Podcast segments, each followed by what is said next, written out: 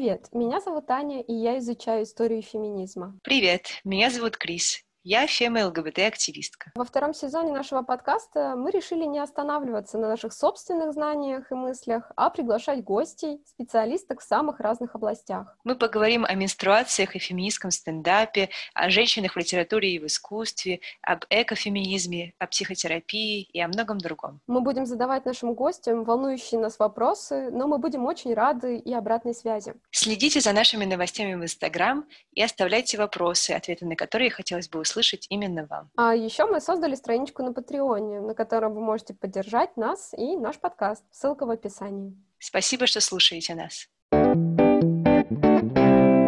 Тема нашего сегодняшнего выпуска — женщины и инвалидность. В наше время персоны с инвалидностью подвергаются различным формам дискриминации. Это называется эйблизм. Но женщины с инвалидностью подвергаются пересечениям дискриминации. И о том, как эти вопросы связаны, сегодня мы поговорим с Аленой Левиной, художницей, кураторкой инклюзивных проектов, феминисткой и активисткой, освещающей проблемы людей с инвалидностью. Алена, спасибо большое, что ты согласилась с нами поговорить. Можешь ли ты представиться, рассказать э, кратко о себе, чем ты занимаешься, считаешь ли ты себя феминисткой, и если да, то к какому течению себя относишь, если относишь? Здравствуйте, спасибо большое за возможность э, а, такого приятного сотрудничества в качестве записи подкаста. Сейчас я расскажу о себе. А, меня зовут э, Алена Левина, мне 32 года, я живу в Москве. Получила образование в области графического дизайна 10 лет назад, и два года еще писала диссертацию в аспирантуре по направлению техническая эстетика и дизайн чем же я на самом деле занимаюсь и кто я есть. Э, значит, э, я в первую очередь э, женщина с инвалидностью, потому что это первое, что бросается в глаза, когда меня кто-то видит либо офлайн, либо онлайн. Ну, я не скрываю свою инвалидность, и это очень яр, яркий, так сказать, образ. Вот. И что люди на улице обращают на это внимание, что люди в интернете. Первое, что они делают, а, э, они подмечают именно это. Если говорить о том, чем я занимаюсь, я художница, я практикую разные виды занятий искусством. Также я активистка и правозащитница, которая занимается вопросами проблем людей с инвалидностью. Также я кураторка разных э, проектов, э, связанных э, с инвалидностью. Ну, то есть я и художница с инвалидностью, и у меня есть и был опыт курирования проектов в качестве кураторки. Это достаточно уникальный для России опыт, когда у куратора выставочного проекта есть инвалидность. Ну, инвалидность видимая и тяжелая. Так, дальше по списку э, я ведущая координаторка проектов объединения женщины-инвалидность феминизм. Об объединении мы поговорим позже. Также я иногда читаю лекции на тему инклюзии и инвалидности в России, в мире и так далее. И я в своих соцсетях освещаю актуальные вопросы инклюзии в культурном пространстве России. А также взаимодействую с низовыми и горизонтальными инициативами на предмет доступности пространства для каких-либо мероприятий, для того, чтобы включить э, в эти мероприятия аудиторию людей с разными видами инвалидности. Вот. Это в основном то, чем я занимаюсь. Считаю ли я себя феминисткой? Да, я себя считаю феминисткой. И к вопросу о том, к какому течению феминизма я себя отношу, я а, отвечу так. Я себя отношу к течению инва-феминистки, потому что меня, как э, женщину с инвалидностью, прежде всего волнуют э, вопросы, и которые я поднимаю, с которыми я а, взаимодействую, проблемы, которые решаю, это а, вопросы а, дискриминации и, или улучшения качества жизни именно женщин с инвалидностью. Так что я инвофеминистка. Вот. Я бы могла бы сказать, что я интерсекциональная феминистка. Но дело в том, что проблемы пересечения дискриминации, они настолько широки, что а, когда освещаешь э, их э, в полном масштабе, э, проблемы женщин с инвалидностью, к сожалению, уходят далеко на задний план по сравнению с проблемами расовой дискриминации и прочей дискриминации разных видов угнетения женщин. Но, по моему мнению, инвалидность — это самая добивающая женщину дискриминация. То есть если ты если ты беженка, проживающая на территории не своей страны, ты имеешь атипичный для европейцев белый цвет кожи, у тебя нет работы, э, и ты имеешь инвалидность, у тебя есть дети, то это, в общем, знаете, самый топчик э, дискриминации. Вот, но пока в этом перечислении мы доберемся до, то, до того, что добивает последняя женщину именно инвалидность, если мы не говорим о том, что женщине даются какие-то социальные блага, когда она беженка в, евро- в европейских странах из-за того, что у нее есть инвалидность, а, допустим, она просто уехала в другую страну, там, не знаю, из Донбасса в Россию, то жизнь ее совершенно не сахар, и как раз э, инвалидность и не дает ей выбраться из ряда дискриминирующих ее, а, так сказать, пункт. А, поэтому я называю себя инвофеминисткой, и то есть мы сначала, я, я говорю мы, ну, потому что э, я работаю в связке со своими соратницами, и мы сначала решаем вопрос того, что нужно помочь женщине как э, женщине, у которой есть инвалидность, а потом уже решить другие вопросы тоже.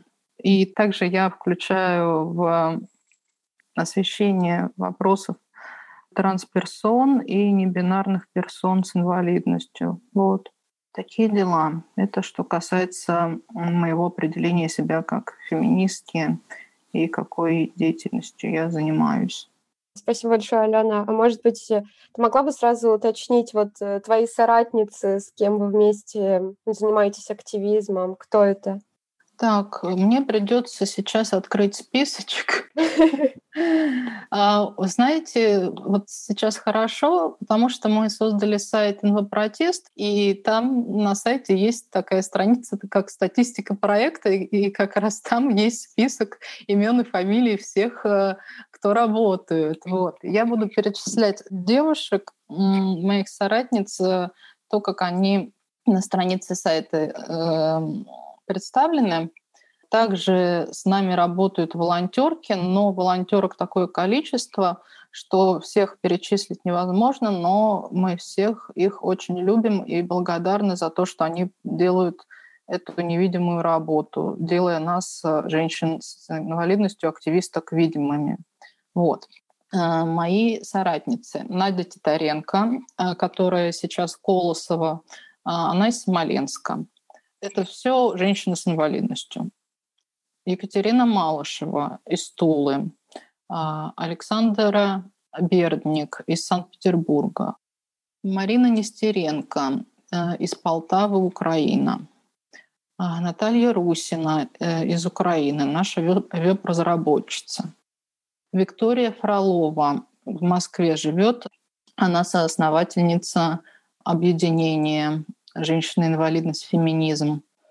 Ксения Щенина. У Ксении нету сейчас инвалидности, но у нее был опыт инвалидности в свое время, когда она э, переболела туберкулезом. Ксения является очень известной правозащитницей в России, которая помогает людям э, с заболеванием туберкулеза. Юлия Дремина, женщина с инвалидностью из Уфы. Она помогала нам работать э, над разделами списка кризисных центров вот, и материалами из СМИ. Александра Балынская из Москвы помогала нам тестировать э, верстку сайта «Инвопротест».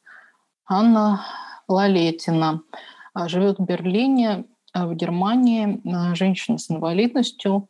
Анна сейчас как раз в этот момент, пока мы записываем подкаст, тестирует уже готовую версию сайта «Инвопротест». Мария Целоватова, Москва. Мария с нами с начала э, становления объединения «Женщина, инвалидность, феминизм».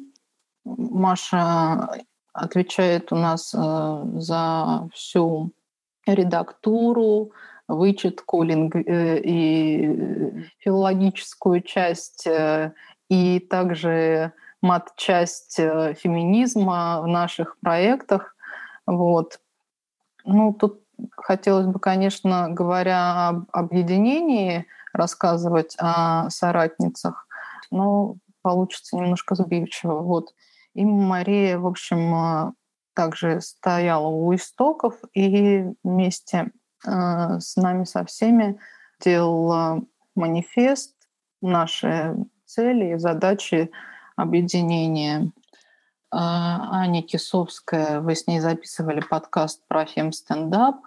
Аня является активной участ... участницей нашего объединения и подключилась к нам, когда мы начали выпускать ЗИН «Женщина, инвалидность, феминизм», а потом, после того, как Аня поучаствовала в фестивале, э, уже включилась в работу объединения и организовывала в Питере презентацию наших мероприятий в 2019 году. У меня есть некое ощущение, что я кого-то забыла, но вроде все. А, ну еще у нас есть э, Ира, Ира И, которая является немного загадочной личностью, э, но Ира также отвечает э, за теоретическую базу нашего объединения. И Ира по образованию социологиня, и она была авторкой нашего манифеста, который можно прочитать на сайте объединения и в онлайн-версии и офлайн-версии ЗИНа «Женщина, инвалидность, феминизм».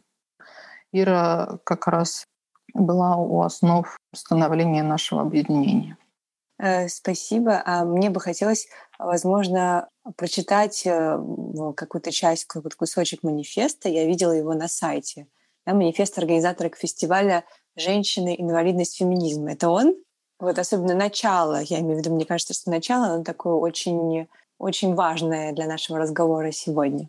Да, значит, э, манифест организаторов фестиваля. В принципе, это манифест нашего объединения в целом. Итак, манифест организаторов фестиваля, а также манифест э, коллектива объединения «Женщины, инвалидность, феминизм». Мы – коллектив критически мыслящих женщин с инвалидностью. Даем бой невежеству и забвению. Нас нет. Нас нет нигде. Ни в стане женщин, ни в стане инвалидов. Нас нет. Нас нет ни в правом, ни в левом дискурсе. Нас нет. Нас нет ни в феминизме, ни в движении за права инвалидов. Нас нет. Но мы есть каким образом мы существуем. Мы представлены лишь как матери, дочери, жены. О нас говорят лишь тогда, когда мы готовы принять эти роли. Классическая, сформированная в России парадигма социальной интеграции женщин с инвалидностью предлагает бессловесное подражание тем практикам, что прописаны для женщин без инвалидности. Гонка за красотой, принудительная гетеросексуальность, счастье материнства, радость отчужденного труда, социальное иждивенчество, откровенная глупость. Мы понимаем пагубность такой ситуации и хотим ее изменить. Мы впервые стремимся оформиться в качестве субъекта, очертить свои границы, осознать свои коллективные проблемы и силу. Призываем вас присоединиться, сбросив мантию-невидимку и отстаивать свое существование вне патриархата, капитализма и иблизма. Спасибо большое. А, мне кажется, что это очень важный текст, потому что именно здесь э, говорится как раз о пересечении дискриминации, да, о пересечении иблизма и э, сексизма. И теперь у меня такой вопрос. Почему именно э, важно говорить о женщинах с инвалидностью отдельно? а, то есть отдельно от мужчин с инвалидностью, и с какими проблемами, дискриминациями сталкиваются именно женщины с инвалидностью? Когда на различных мероприятиях э, первое, что происходит, встает вопрос, почему именно женщины с инвалидностью, а не все люди с инвалидностью, а также при каких-то анонсах э, пишут всегда комментарии, почему вы выделяете именно женщин. А мы говорим о том, что существуют э, две совершенно уникальные проблемы, с которыми связываются женщины инвалидностью. Первая проблема — это э, репродуктивное здоровье, а вторая проблема — это проблема насилия сексуализированного над женщинами с инвалидностью. С первой проблемой мужчины не сталкиваются, мужчины с инвалидностью не сталкиваются ввиду того, что они не являются носителями репродуктивных функций. А со второй проблемой женщин с инвалидностью, так же как и женщины без инвалидности, чаще, чем мужчины, подвергаются сексуализированному насилию. И таким образом а, простая арифметика нам говорит о том, что и женщины с инвалидностью чаще подвергаются сексуализированному насилию. И поэтому мы выделяем э, группу женщин с инвалидностью от э, группы вообще людей с инвалидностью. Дальше на это уже на, наслаиваются другие вопросы, такие как лукизм, опять же, я сказала выше, медицинские проблемы, дискриминация э, в работе и дискриминация в вопросах э, сексуальной сферы и э, сексуальной репрезентации. Если говорить вот именно о дискриминации в работе, да, дискриминации в сфере трудоустройства, можно ли утверждать, что именно женщины с инвалидностью сталкиваются вот с этой интерсекцией? С одной стороны, сексизм, а с другой стороны, еще и близм. То есть, э, с одной стороны, персоне с инвалидностью сложно найти работу потом, по, по, по ряду причин. Я, я думаю, может быть, э, ты тоже немного расскажешь об этом. А с другой стороны, еще и женщине с инвалидностью сложно найти работу, потому что все-таки есть эта идея о том, о том, что вот мужчина, он должен там содержать семью, а женщина как бы, ну, зачем ей это? Вот. Получается здесь как бы двойная дискриминация. Я не нашла какой-либо мировой статистики по этому поводу. Я нашла только статистику американскую, но она нерелевантна для всего мира. А, в Российском пенсионном фонде на сайте я не нашла статистику конкретно по трудоустройству женщин с инвалидностью, поэтому э, цифрами оперировать я не могу, но я могу так сказать. Очень интересный вопрос. По сути, у нас э, есть некий механизм э, социальной адаптации человека, и он происходит у нас э, в России по гендерному признаку, и сейчас уже, конечно, меняется ситуация, но в основном женщина с юных лет слышит о том, что хорошо быть профессионалкой, но семья и рождение детей — это самое прекрасное, что может с ней случиться. Таким образом, даже если у женщины есть инвалидность, от нее ждут того, что она все-таки будет хранительницей очага и будет э, обустраивать быт и рожать детей. Если у женщины тяжелая форма инвалидности, то к ней не то чтобы не относятся как э, к персоне, которая может э, работать и трудиться, но и не относятся к ней как к человеку в том понимании социальной адаптации, которая принята у нас в России. То есть если у женщины с инвалидностью тяжелая форма инвалидности, и она не может э, создать семью, родить детей, полностью находится на еждивении своих родственников, то ее и не воспринимают как женщину, а воспринимают как некий объект, э, который вызывает страдания и отягощает жизнь людей вокруг.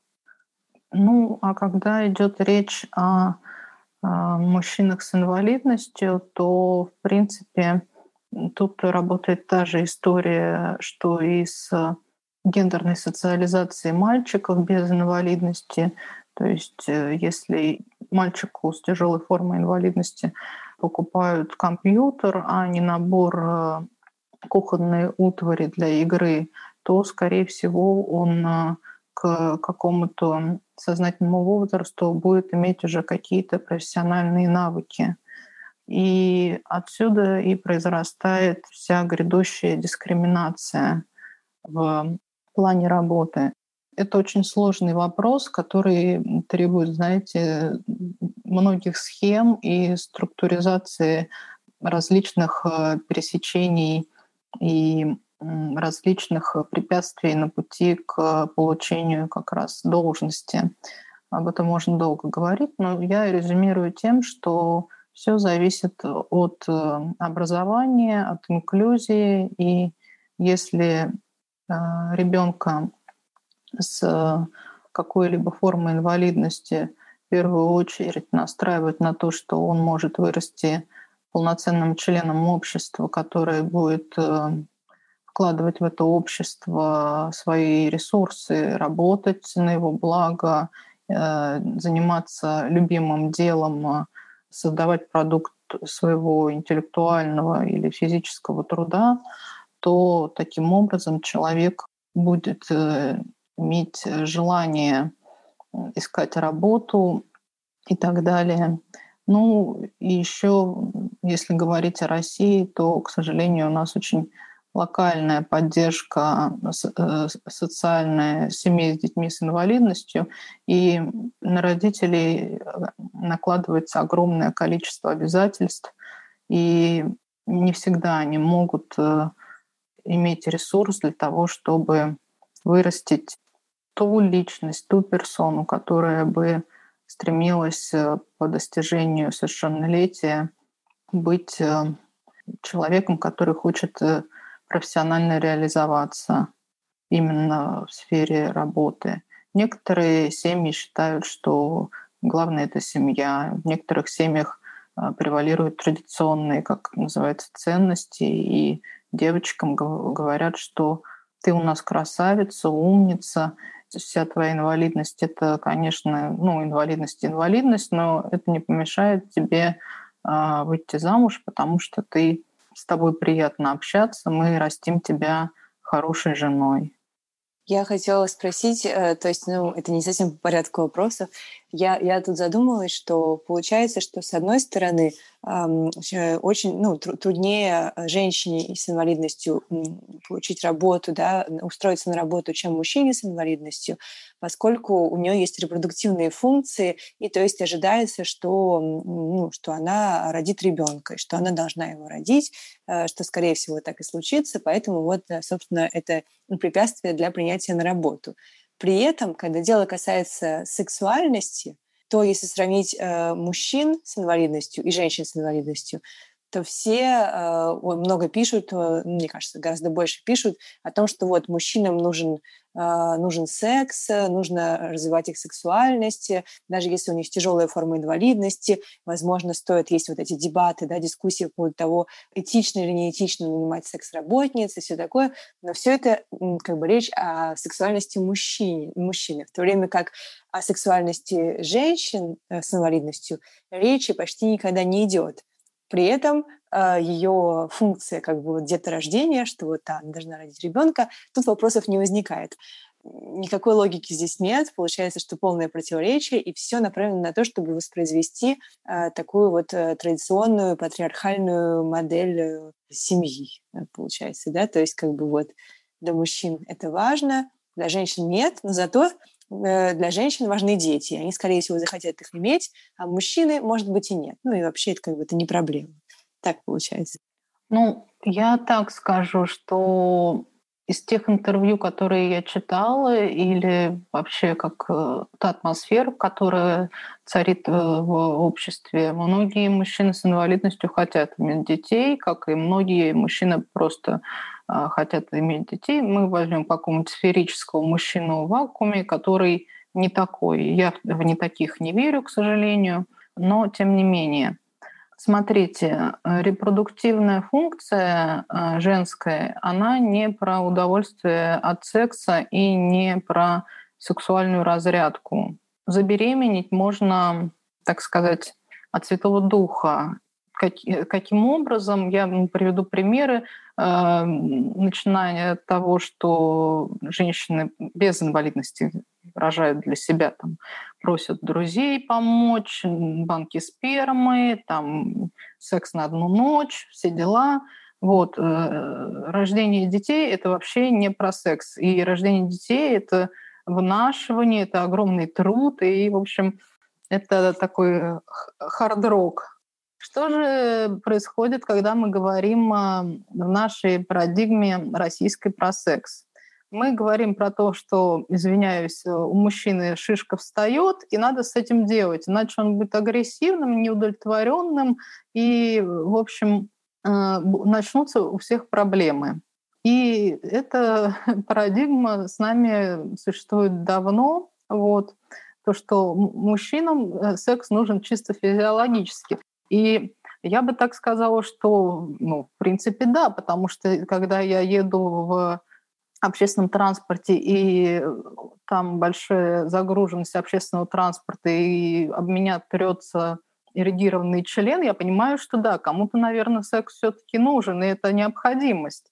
Вот, но э, так как у нас патриархат, так как э, женщина есть э, инструмент для получения как раз вот этого самого мужского секса, то есть вместо того, чтобы воспользоваться какими-то подручными средствами в качестве руки, да, или если мужчина с инвалидностью, то придумать какие-нибудь, не знаю, манипуляции для того, чтобы опять же, помастурбировать, это сложно. Проще, когда тебя обслужат. Когда речь идет о сексе женщин. Секс женщин – табуированная тема, но сейчас давайте будем считать, что она уже не такая табуированная. У нас есть секс-блогерки, они говорят про удовольствие от секса, про то, сколько активных зон у клитора и так далее и тому подобное. Но клитора не видно, чтобы узнать, как, как он устроен, нам надо залезть на сайт и посмотреть э, на то, какие сейчас делают украшения в виде женского клитора. Вот. И мужчины, которые не такие задумываются о женском удовольствии, э, там, не знаю, изучают эту тему, может, с партнерками совместно и так далее и тому подобное. Вот. И когда возникает вопрос о том, что женщине с инвалидностью э, нужен секс, у них есть, ну, начиная с каких-то романтических э, волнений или, наоборот, физиологическое возбуждение, об этом не говорится, хотя многие э, женщины с инвалидностью мастурбируют, начиная с детства. И просто это не так очевидно, то, что женщине с инвалидностью нужна сексуальная разрядка. На самом деле она нужна ей так же, как и женщине без инвалидности. И тут, опять же, можно сказать, что вопросы и проблемы как бы возникают э, такие же, как у женщин и без инвалидности, только с еще накладыванием вот этой вот дополнительной э, стигмы инвалидности. То есть, ну, какой ей, какой ей, какой ей оргазм, если э, ее мать тащит ее с шестого этажа без лифта для того, чтобы она прошла там, не знаю, какой-нибудь э, курс э, физиотерапии или просто подышала воздухом. То есть, э, знаете, сексуальное удовольствие, э, сексуальная разрядка – у нас э, далеко в иерархии потребностей считается не на первом месте. А у мужчин на первом, потому что у них как бы шишка встает каждое утро, и все, вот никуда от этого не денешься. Это видно, и с этим надо что-то делать, а то неприлично. Вот, так что так. Это еще тема, мне кажется, видимости, невидимости, она очень важна вообще в контексте инвалидности в том числе. Может быть, немного позже об этом поговорим. А вот сейчас я хотела бы а поговорить э, скорее о насилии, сексуальном насилии. Угу. И вот ты сейчас привела этот пример э, в общественном транспорте, ну, пример э, харасмента на самом деле, сексуального домогательства в публичном месте. Мне очень стало не по себе. И насколько вот эта тема сексуальных домогательств, харасмента и особенно домашнего насилия, насколько это важные вообще э, темы, которые нужно обсуждать, проблемы, которые нужно поднимать в контексте разговора о женщинах с инвалидностью. И насколько я знаю, что э, тема домашнего насилия в том числе э, важную роль играет в вашем вот проекте «Инфопротест».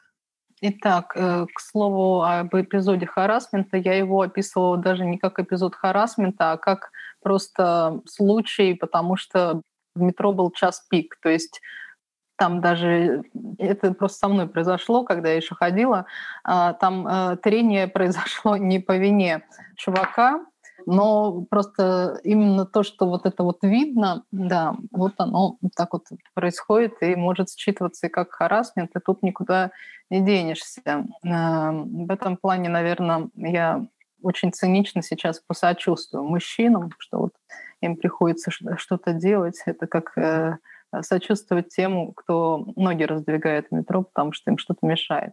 Вот, по поводу домашнего насилия над женщинами с инвалидностями. Проект «Инвопротест», он э, напрямую э, освещает э, эту проблему. Мы его создавали конкретно для того, чтобы сделать видимой проблему насилия над женщинами с инвалидностью в рамках семьи и дома. Мы также включили в этот проект и сексуализированное насилие, и Мария Салаватова сделала чек-лист, э, как распознать э, домашнее и домашнее сексуализированное насилие над несовершеннолетними. А что из себя представляет проект «Инвопротест»? Это проект «Протест женщин с инвалидностью против домашнего насилия». Э, концепция этого проекта такова, что женщины с инвалидностью не всегда могут выйти на протест, потому что в России много преград существует для того, чтобы участвовать э, в протестной деятельности и активно отстаивать свои права погода и недоступность э, транспортной инфраструктуры и прочая физическая недоступность, а также психологический вопрос э, того, что страшно выйти с плакатом на улицу, просто тебя могут подвергнуть э, дополнительному насилию, и ты не успеешь ничего сделать, а полиция не успеет как-то помочь Поэтому мы решили запустить онлайн-протест, который практически такой же протест, как мог бы быть протест на улице э, с плакатом, э, с одиночным пикетом, но в формате онлайн на сайте. Мы попросили женщин с инвалидностью заполнить анкету и выразить свое отношение к проблеме домашнего насилия. Также поделиться своей историей, если она у них существует. Эти истории у нас есть как анонимные, так и не анонимные. Если история не анонимная, то женщина фотографируется с плакатом и по форме э, заявки в анкете мы формировали текст, который выкладывали вместе с фотографией женщины, протестующей э, с плакатом в руках. Если женщина хотела остаться невидимой, мы э, выкладывали только историю э, вместе с выделенными цитатами и текст плаката. Таким образом, мы хотим показать на реальных живых примерах, что тема домашнего насилия над женщинами с инвалидностью существует. Проблема в том, что эта тема редко поднимается из-за того, что если женщина подвергается домашнему насилию, то, скорее всего, у нее нет никаких каналов связи, и она не может э, рассказать об этом насилии. И выбраться из этого насилия она тоже не может из-за того, что она зависима от тех родственников, которые это насилие над ней осуществляют. Сейчас э, В России можно обратиться в кризисные центры по телефону на нашем сайте Инвопротест. Вот. То есть помимо самого протеста мы еще а, создали юридическую памятку, в которой мы рассказали об общих рекомендациях, что делать в ситуации домашнего насилия. И там есть очень важный раздел, это чек-лист э, для людей, которые заподозрили, что над э, ребенком с инвалидностью осуществляется домашнее насилие, либо домашнее сексуализированное насилие. Вот. Я бы хотела, чтобы все с ним ознакомились. Э, чек-лист уже доступен у нас, допустим, в Инстаграме. InvaGirls э, называется наш Инстаграм. Мы оставим все ссылки, я думаю, и на сайт, и на Инстаграм, uh-huh. и на чек-лист, э, ну, отдельно тоже, на, да. на страничку и слово юристки. Uh-huh. По поводу того, как э, дела обстоят у нас э, в стране, к сожалению, нет никакой отдельной юридической практики, которая бы проблему домашнего насилия над женщинами со, стат со статусом инвалидности выводила бы в отдельную категорию. Э, есть только одна особенность, что если человек, э, который производил насилие, ну, мы все знаем, что домашнее насилие сейчас декриминализировано, это отдельная история, и то есть, чтобы как бы отгородиться от своего насильника или насильницы, нужно, не знаю, в общем, женщине с инвалидностью э, очень тяжело это сделать, потому что э, вряд ли она сможет дойти до всех этапов, чтобы а, осудили человека за систематическое домашнее насилие. Вот. Э, единственное, что если человек э, знал о том, что у женщины с инвалидностью есть инвалидность и подвергал ее домашнему насилию, это является отягчающим обстоятельством. Но если, допустим, у женщины а, ментальная инвалидность, э, но человек об этом не знал и совершил сексуализированное насилие, допустим, то это никак не учитывается. Поэтому закон очень э, несправедлив и суров э, по отношению к различным преступлениям в отношении к женщинам с инвалидностью. То есть если человек э, знает э, о том, что у женщины есть инвалидность, то да, может быть, э, как-то его более сурово накажут. Если не знает, то наказание будет такое же, как, вы, как если бы речь шла о женщине без инвалидности. В России нету определенных программ по защите от домашнего насилия женщин с инвалидностью. То есть наш сайт э, является больше просветительской информационной платформой. Мы не являемся кризисным центром, и, в принципе, мы э, даем информацию о том, куда можно обратиться. И ну, на нашем сайте есть база кризисных центров с описанием доступности по России. И, э, допустим, в Москве есть кризисный центр для женщин и детей, на улице Дубки 9А, и они предоставляют помощь женщинам с инвалидностью, которые не имеют ограничений по самообслуживанию. И у них есть опыт обращения, и предоставляется временное проживание, юридическая помощь и еда. Информацию можно найти также вот в интернете по этому кризисному центру, но там ограниченное количество мест, э, поэтому тоже нельзя сказать, что при ситуации с домашним насилием над женщиной с инвалидностью в Москве э, есть э, безуслов, безусловный какой-то выход из положения. То есть могут еще не взять, потому что есть очередь. Такую информацию я получила от женщины, которая работает в кризисном центре доступном. Да, вот ты, ты упомянула, что получается, что для того, чтобы э, насильник был обвинен в насилии, нужно, нужно, чтобы он знал, что женщина а, с инвалидностью. То есть получается, что вся эта история, она бьет больше всего по женщинам с так называемой невидимой инвалидностью. Насколько я понимаю, это тот тип инвалидности, когда э, женщине с инвалидностью не нужна а, коляска или какие-нибудь, возможно, другие вот э, физически не видна ее инвалидность, да, но при этом проявляется. Э, то есть это бывают и патологические заболевания. А, и вот а можешь ли подробнее рассказать про как раз невидимую инвалидность и, и про то, можем ли мы вообще сказать, что вот невидимой инвалидности чаще подвержены именно женщины в обществе, или же это не так? И вообще, что это такое невидимая инвалидность? Я хотела бы сделать некоторую поправку. Угу. Домашнее насилие больше всего бьет по женщинам с тяжелыми формами инвалидности. Угу. Женщина с невидимой формой инвалидности, а, скорее всего, не настолько немобильна, и у нее есть возможность забежать от домашнего насилия.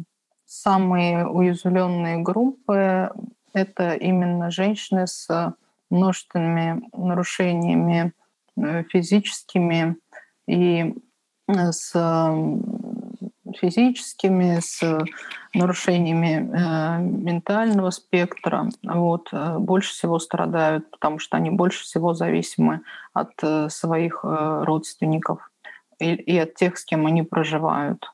Вот. А по поводу женщин с невидимой инвалидностью. А, дело в том, что у нас э, это обычно женщины, у которых третья или вторая группа инвалидности, и в обществе у нас принято не говорить о том, что у тебя есть инвалидность, потому что инвалидность является зашкваром, чем-то не очень классным. Э, особенно так было 10 лет назад. Сейчас уже появились э, активные женщины с инвалидностью, с разными видами инвалидности на просторах интернета, и молодая аудитория уже относится к инвалидности просто как к некому э, дополнительному социальному статусу. Вот. И уже не считается иметь инвалидность по какому-то заболеванию, неизлечимому хроническому, грубо говоря, заболеванию не является такой стигматизирующей штукой, о которой неприятно говорить. А, я не могу сказать, что не, женщин с невидимой инвалидностью существует больше. Скорее всего, такой статистики нет, потому что э, это, ну, есть статистика по группам инвалидности, сколько инвалидов такой-то группы, такой-то э, нозологии. Вот. Э, чаще всего э, меньше мужчин с невидимой инвалидностью, потому что мужчины по причине своей социализации реже доходят до врача. То есть наплевательски относятся к своему здоровью и чаще всего умирают, допустим, от рака кишечника, чем становятся людьми с инвалидностью, там, допустим, с колостомой. Допустим, женщина, у которой был рак кишечника и удален какой-то сегмент, она всю жизнь будет ходить э, с колостомой, и у нее будет инвалидность, потому что ей требуются специальные средства реабилитации и дополнительные какие-то суппорты. Но об этом не принято говорить. Э, у нас считается то, что женщина должна быть таким универсальным солдатом, и если она скажет, что у нее есть инвалидность, ее могут не котировать, грубо говоря, на рынке невест. Ну, это вот такой патриархальной парадигме. Женщинам с невидимой инвалидностью приходится очень тяжело, потому что существует невероятное репродуктивное давление. Допустим, у женщины по ряду причин э, есть э, противопоказания или рекомендации для того, чтобы э, в общем, избежать беременности. В общем, нельзя женщине рожать из-за ее инвалидности и заболевания.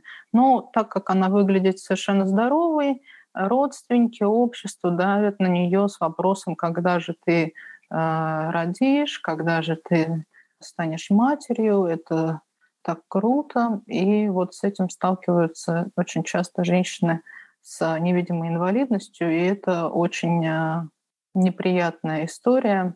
И я бы хотела, чтобы общество перестало вообще говорить о том, о, о вопросе деторождения, пока женщина сама не начнет об этом говорить. То есть э, не начинать диалог об этом, потому что мы никогда не можем знать э, обстоятельства э, женщины, которые на самом деле есть. Также, если у женщины невидимая форма инвалидности, ее не считывают как человека с инвалидностью и могут подвергнуть э, стигме, оскорблениям, допустим, в общественном транспорте или когда она пойдет использовать санузел для людей с инвалидностью, там, не знаю, чтобы поставить себе укол инсулина или что-то подобное, там какие-то манипуляции произвести, или она садится из-за того, что у нее протез ноги, допустим, но этого не видно, садится на место в транспорте для человека с инвалидностью, ее э, все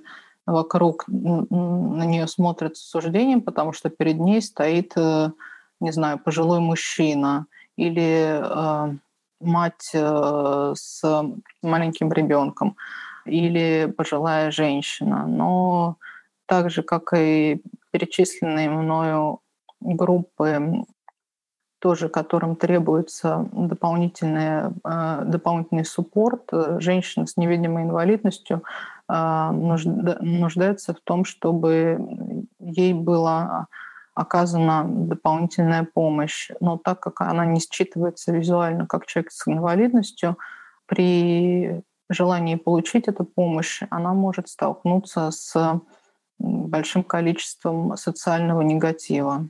Э, это реальный пример про транспорт. Мне рассказывала подруга, у которой заболевание, в общем, связанное с э, тем, что ей сложно передвигаться но с виду она выглядит как э, совершенно здоровая женщина.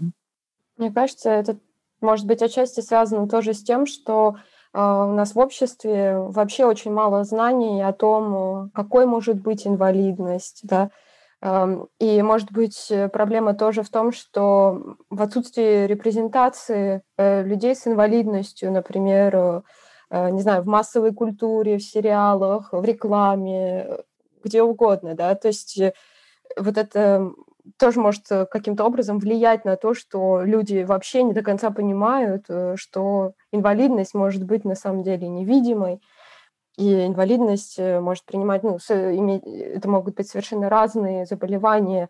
Мы просто слишком мало об этом говорим в публичном mm-hmm. дискурсе, и слишком мало об этом знаем вообще, если хоть что-то знаем. Я хочу сейчас еще дополнить про очень важную информацию про невидимую инвалидность это инвалидность, которая связана с ментальным спектром. И люди, имеющие инвалидность по психиатрическим каким-то диагнозам, очень сильно стигматизированы в нашем обществе и с виду совершенно не считываются как люди с инвалидностью, и женщины с ментальной инвалидностью очень часто подвергаются э, сексуализированному насилию, потому что выглядят они как э, здоровые женщины, но их э, ментальное здоровье делает их, э, так сказать, эффективными для на- насильника. И это очень большая проблема, о которой не принято говорить, потому что у нас э, считается, что люди с ментальными какими-то особенностями, э, часто в кавычках маньяки, в кавычках психопаты, неуравновешенные, истерички и так далее. Вся вот эта вот и близкая лексика.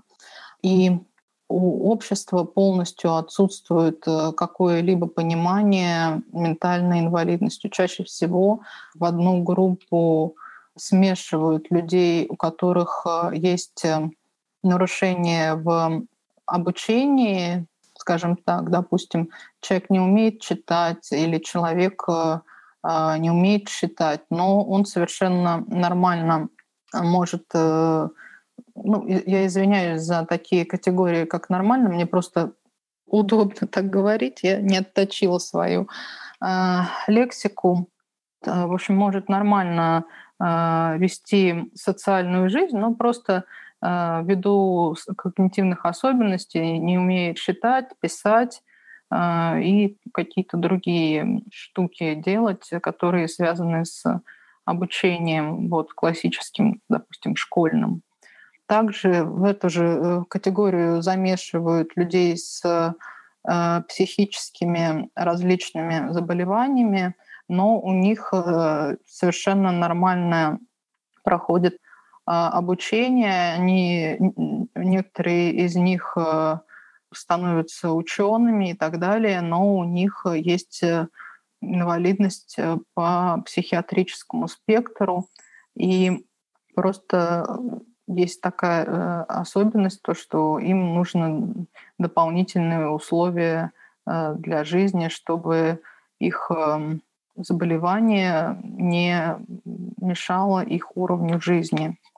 А также в эту же категорию включают людей, у которых э, есть нарушение речи. То есть у человека все в порядке с психиатрическим здоровьем, все в порядке с обучением, он умеет считать, писать, не знаю, интегралы, высчитывать формулы химические, но он не может говорить так, э, как э, принято в обществе. И людей с нарушением э, речи тоже как бы смешивают э, в одну кучу с людьми с проблемами в обучении и с людьми с психиатрическими диагнозами. И это незнание очень сильно стигматизирует все три группы людей. Недавно я читала лекцию для а, школы медиаторов э, проекта «Искусство быть» про этику общения с людьми с инвалидностью. К сожалению, у нас нет публичных программ, доступных, э, которые бы широко освещали бы вот именно эту тему этики общения, э, освещение видов инвалидности и то, как выражается инвалидность, э, все эти знания можно получить э, на различных мероприятиях, где рассказывают об, одной из, об одном из видов инвалидности, или найти ресурсы в интернете, но а, не всегда они а, объективны и написаны человеком, который сам имеет инвалидность. Я вот готовясь к этой лекции, увидела памятку про этику общения при трудоустройстве людей с инвалидностью. И в этой памятке был такой пункт, как избежать манипуляции со стороны людей с инвалидностью. Вот. Если бы я писала памятку, я бы не стала включать вот такие вот э, странные формулировки. Многие э, люди без инвалидности, которые работают э, в сегменте работы с людьми с инвалидностью используют такие вот стигматизирующие словосочетания, как человек с инвалидностью манипулирует своей инвалидностью, а некоторые э, люди с инвалидностью, с внутренним эйблизмом также говорят, что есть э, инвалиды, которые смогли преодолеть себя и выйти из дома, а есть те, которым лень, и они привыкли, они зарастают плесенью. И, к сожалению, так как э, люди с инвалидностью не всегда имеют знания о дискриминациях, об их пересечениях, у них э, возникает э, слепое пятно, и они не понимают, что у них, допустим, есть привилегии, чтобы выйти из дома и сделать карьеру или создать семью, а у других людей с инвалидностью нет таких привилегий. И отсчет а, этих привилегий начинается с того, что где родился человек, э, ребенок с инвалидностью в семье, или его отдали в детдом, и он попал в специальный интернат, и дальше в ПНИ.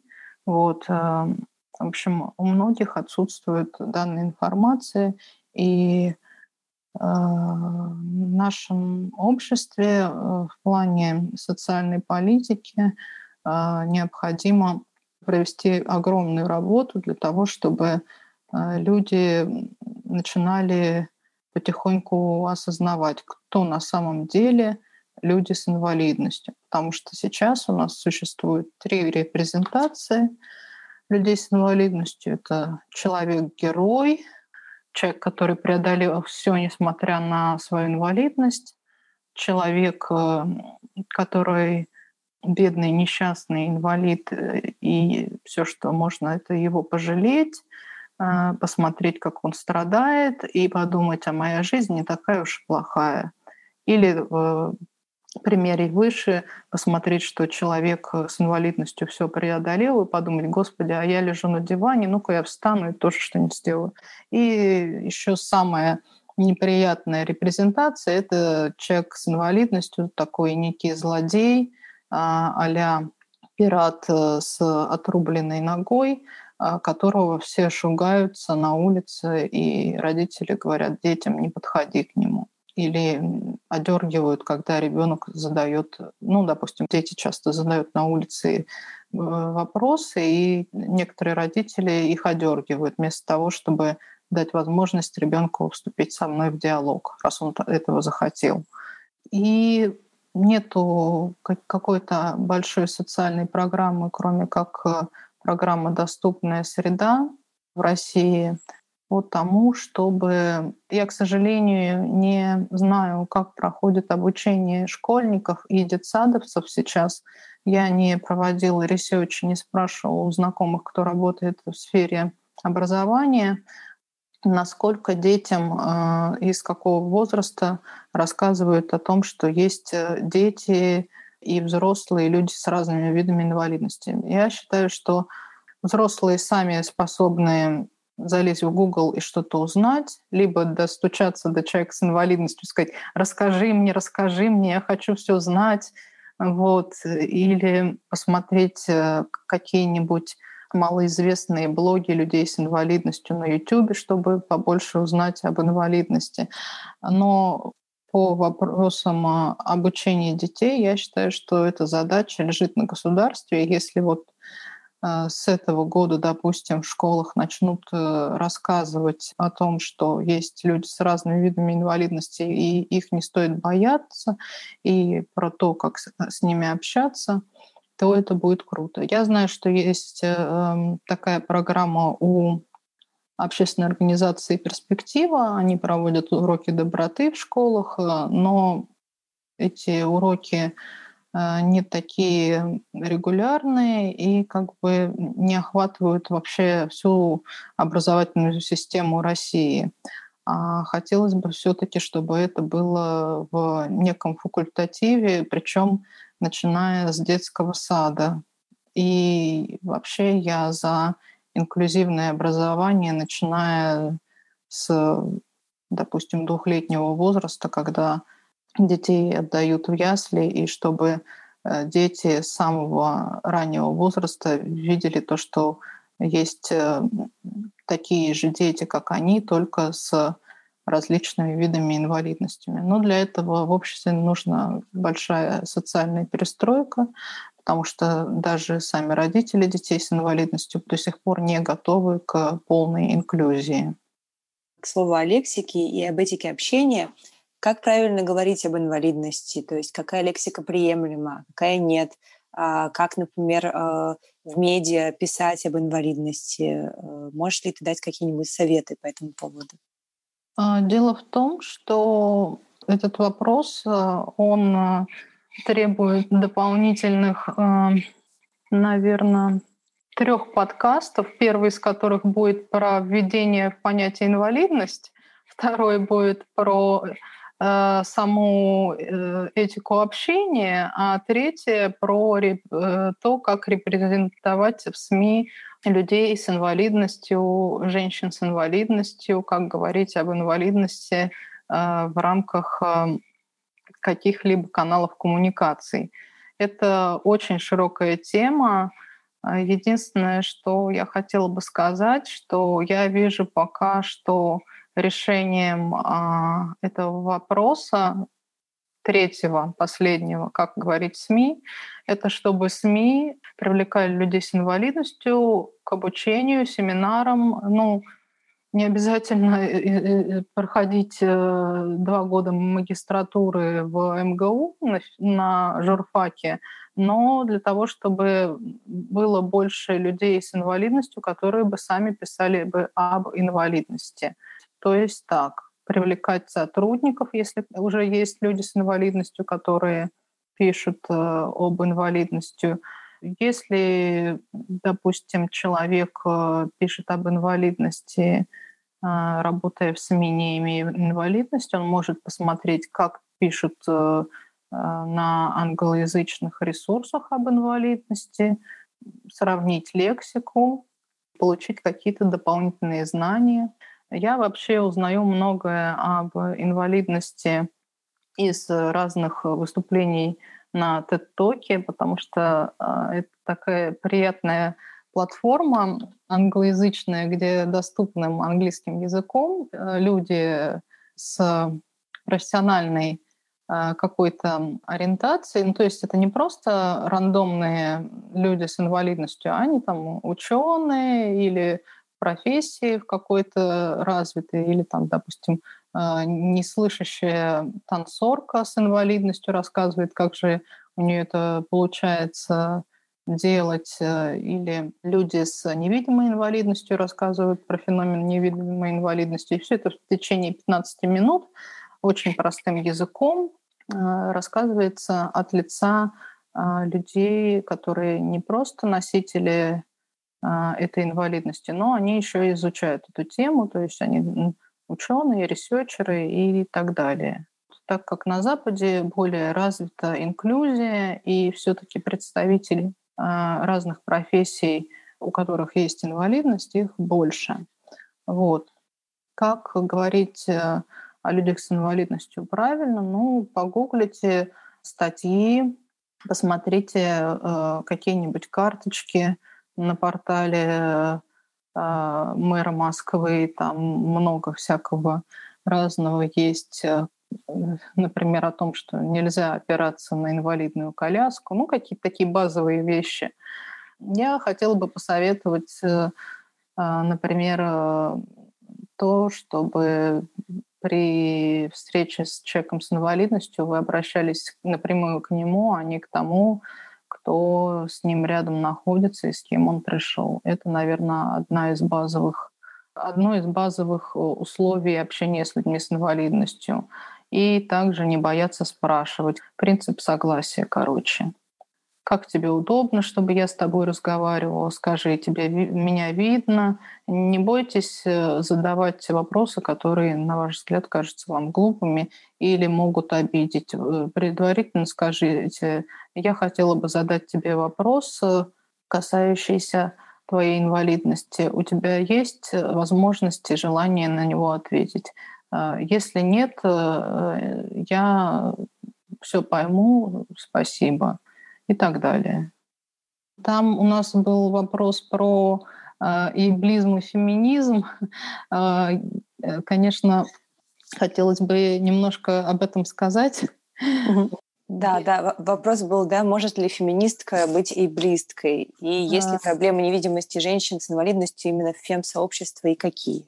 Да, я хочу сказать так, то, что э, проблемы есть, и до появления э, нашего объединения «Женщина-инвалидность, феминизм» никто из э, феминисток э, в России открыто не делал никаких э, статей, заявлений и так далее, включение женщин с инвалидностью в дискурс э, касаемо феминистской повестки и не включал в мероприятие делали попытки сделать лекцию в Санкт-Петербурге а, про женщин с инвалидностью в феминистской повестке, но она не произошла, потому что там лекторка не смогла прийти. Вот.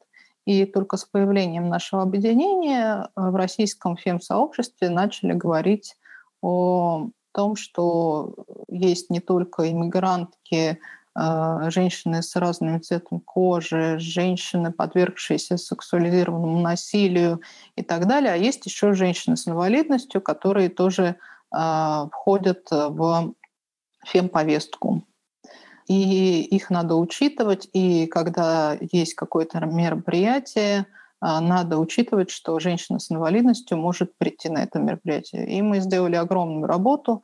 В частности, я начала свою деятельность э, с того, чтобы различные московские инициативы феминистские начали артикулировать э, то, что женщина с инвалидностью может прийти на их мероприятие и прописывать э, ту или иную среду доступа на мероприятие. И я так скажу, что э, огромное количество и близок э, с инвалидностью. Я вообще считаю, что все, кто не разбирается в основных базовых вопросах э, темы инвалидности, там, лексика и так далее, все, все и близкие. Вот. И феминистки тоже. И я тоже бываю и близкой, потому что я иногда некоторых вещей не знаю и недостаточно хорошо владею не и близкой лексикой. Но именно при учете э, женщин с инвалидностью в фемповестку и в какие-то феминистские мероприятия у нас э, с этим э, не густо, и в основном все мероприятия, где присутствуют кто, кто-либо из нашего объединения. Сейчас уже нас стали звать именно как объединение, но очень часто мы сами вписываемся, потому что организовать инклюзивное мероприятие а, — это дополнительная нагрузка для феминистских организаций, и, естественно, брать на себя доп. работу — это тяжело. Это как бы один из э, а, рычагов выгорания. Но, тем не менее, я считаю, что если вы не можете сделать мероприятие инклюзивным, как его сделать, можно написать мне и спросить. А, то есть не обязательно искать помещение за 500 тысяч рублей в гостинице «Новотель» для э, феминистского фестиваля, а, но обязательно надо написать, что мы имеем такое-то количество волонтерок такой-то уровень доступности на нашем фестивале. И мы рады женщинам э, с любыми видами инвалидности. Если вам нужен перевод на русский жестовый язык, напишите, пожалуйста, заранее. Мы постараемся найти переводчицу. Ну, следовательно, надо будет найти на это деньги и оплатить труд переводчицы и так далее. Вот огромная работа по созданию инклюзии на феминистских мероприятиях. И, к сожалению, не все феминистки считают, э, что это надо делать. А некоторые, когда я говорю, что раз вы не делаете этого, значит, не делаете ничего, некоторые сильно обижаются. Э, на что я могу сказать, что жизнь вообще, в принципе, очень сурова. А некоторые, наоборот, э, видят в этом знаете, дополнительное какое-то как, знаете, Форт Боярд, у вас есть э, возможность получить еще немножко э, золотых монеток, но вам надо пройти дополнительные испытания. А некоторые воспринимают э, создание инклюзии на фем-мероприятии именно так. Я очень рада, когда сталкиваюсь именно с такими организаторками, и я хотела бы, чтобы их становилось все больше и больше и инвалидность э, разного характера не отпугивала бы их. А можешь ли ты порекомендовать что-то почитать нашим слушательницам и слушателям про э, женщин с инвалидностью, про иблизм? Не знаю, не, не обязательно прочитать, может быть, что-то посмотреть. Ты уже упомянула TED Talks. Мне кажется, тоже это хороший очень ресурс. Может быть, что-то еще? Смотрите англоязычный TED Talks потому что русскоязычный, он немножко все-таки традиционно ценностный и патриархальный. Там могут быть некие искажения в сторону традиционных ценностей. И я, конечно, считаю, что каждый волен выбирать то, что он хочет, но там могут быть такие вот искажения, и еще может быть а, со стороны людей с инвалидностью внутренний эйблизм, когда они говорят, что ну, вы просто с дивана встаньте, это, это неверно, это неправильно. Чтобы встать с дивана, надо создать условия, а условия должно создавать э, государство и общество. Вот. Что почитать? Почитайте для начала наш ЗИН «Женщина, инвалидность, феминизм». Он доступен э, у нас на сайте InvaGirls для скачки. А, вы можете также э, купить его в нескольких магазинах в Москве. А у нас есть второй тираж, который мы стали уже распространять для людей, для людей без инвалидности. До этого мы раздавали тираж ЗИНа э, печатного только женщинам с инвалидностью бесплатно. Если вы женщина с инвалидностью, напишите мне, я вам бесплатно пришлю э, печатную версию ЗИНа «Женщина, инвалидность, феминизм». А онлайн-версия доступна всегда на сайте InvaGirls. Там очень э, много интересных э, вещей, также связанных с, с эйблизмом, с эйблистской лексикой, с женской повесткой. И затронуто очень много тем. Есть э, и личные истории, есть какая-то информация прикладная. Также наш ЗИН доступен для слабовидящих и незрячих женщин. Все иллюстрации дополнены тифлокомментированием. И я думаю, что можно начать с этого, потому что в нашем ЗИНе, в отличие от любых других источников э, про инвалидность э, и феминистскую повестку, есть э, информация об ЛГБТ плюс женщинах с инвалидностью и о том, как им живется в России. Нигде сейчас об этом практически... Ну, на Бандерзине как раз мы обсуждали, были статьи про секс, но в основном никто даже не представляет себе о том, что существуют бисексуалки, пансексуалки или лесбиянки с инвалидностью. Это просто какой-то э, космос в сознании людей. Вот. А об этом очень хорошо рассказано в нашем ЗИНе. Спасибо так. большое, Алена. Ты знаешь, Крис, у меня после этого разговора возникла вот такая мысль, что на самом деле механизмы многие в разных видах дискриминации, они очень похожи. Вот такая, наверное, не очень э, оригинальная мысль, но для меня это стало прям настолько очевидно, особенно когда Алена говорила про то, что есть вот эта логика, то, что он называет э, внутренним эйблизмом, э, встань с дивана, да ты просто лежишь на диване, ничего не можешь сделать, там возьми себя в руки и так далее. В дискриминации, там, мизогинии, да, в дискриминации женщин, это, по сути, также работает. Это просто там, возьми себя в руки, и все у тебя будет. Никакого сексизма не существует. Там, угу, угу. Ты, у тебя не получается это сделать не потому, что ты женщина, а просто потому, что ты не талантливая. Там, возьми себя в руки и работай много. Да, да, да, да, да. Тебя не повысили, потому что ты просто, просто работала недостаточно. Да? Вот твоего там начальника повысили э, или коллегу, мужчину повысили, потому что он, значит, достаточно работал, вот, а не потому, что он мужчина. Ну да, ну, да, есть такое. Угу, угу. И это тоже речь про вот эту разницу между либеральным подходом и таким системным подходом в борьбе с э, дискриминацией. А, и то, что говорила Алена, мне кажется, очень важно про то, что эта борьба должна быть системной. И это вообще не про личное там, желание, силу воли и все остальное. Это про то, какие условия созданы на системном уровне и про то, какой уровень дискриминации существует на системном уровне. И ни в коем случае да, мы не должны вот это все сводить к личности и к личностному якобы выбору, потому что здесь речь вообще не про выбор, как бы, да.